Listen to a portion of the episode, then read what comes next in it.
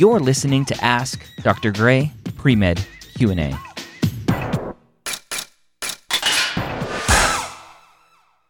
So a couple days ago we talked about community college courses and whether or not it's a good idea to take your prereqs at a community college.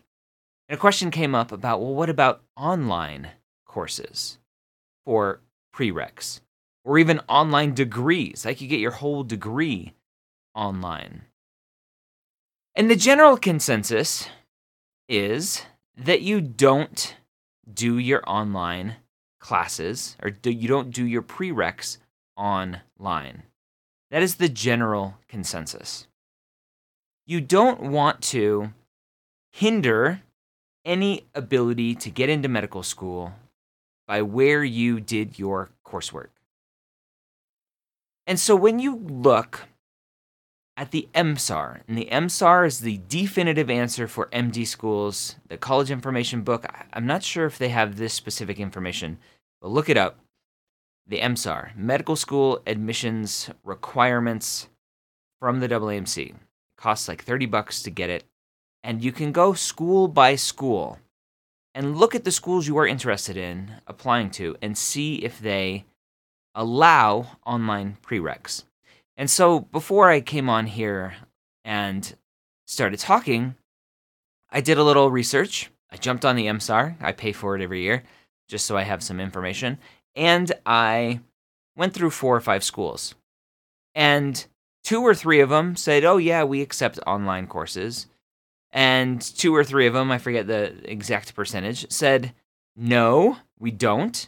Or it's a case by case basis. And so, as you are going through this process, you want to leave as many doors open as possible. And if you do your prereqs online, you are closing doors, possibly to a medical school that you want to go to. So, before you make that decision and sign up for a prereq online, make sure that the schools that you are most interested in applying to accept those prereqs. The worst thing that's going to happen is you're going to have to take them in person.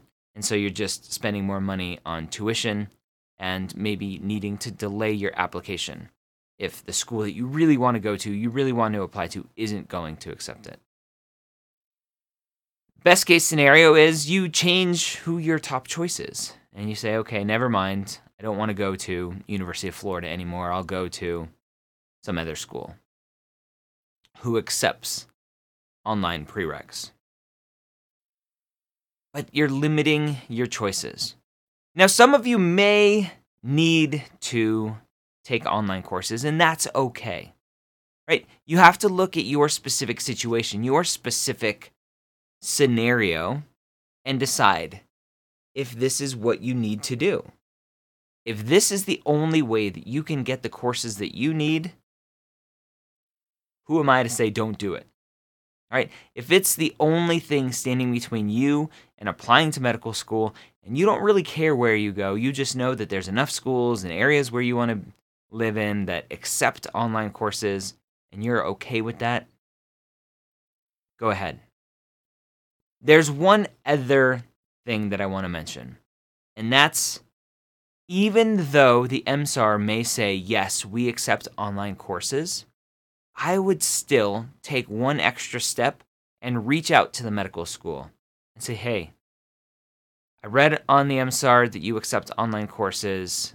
I just uh, I want to make sure because I have the option of a couple different uh, ways to take this prereq. I want to make sure that online courses are viewed in the same light as in-person courses. Or would you suggest that I take, if I have the option, if I take the course in person versus online. Let the admissions committee tell you, yes, we accept them, but we prefer in person. Right? Just because it has that check mark next to um, online accepted doesn't necessarily mean they're viewed at the same in the same light as in-person courses. So there should maybe be a little asterisk next to the online um, accepted check marks. So, if you need to, do it. If you have the option, ask. And that's really what it comes down to. So, can you take your prereqs online? Sure, you can, but it may limit you in the future as you're applying to medical schools. Thank you so much for joining me here on Ask Dr. Gray Pre-Med Q&A. Did you know that we record these live on Facebook at 3 p.m. Eastern on most weekdays? Search for Medical School HQ on Facebook and like the page to be notified. If you want a podcast dedicated to everything pre med, go check out the pre med years at medicalschoolhq.net.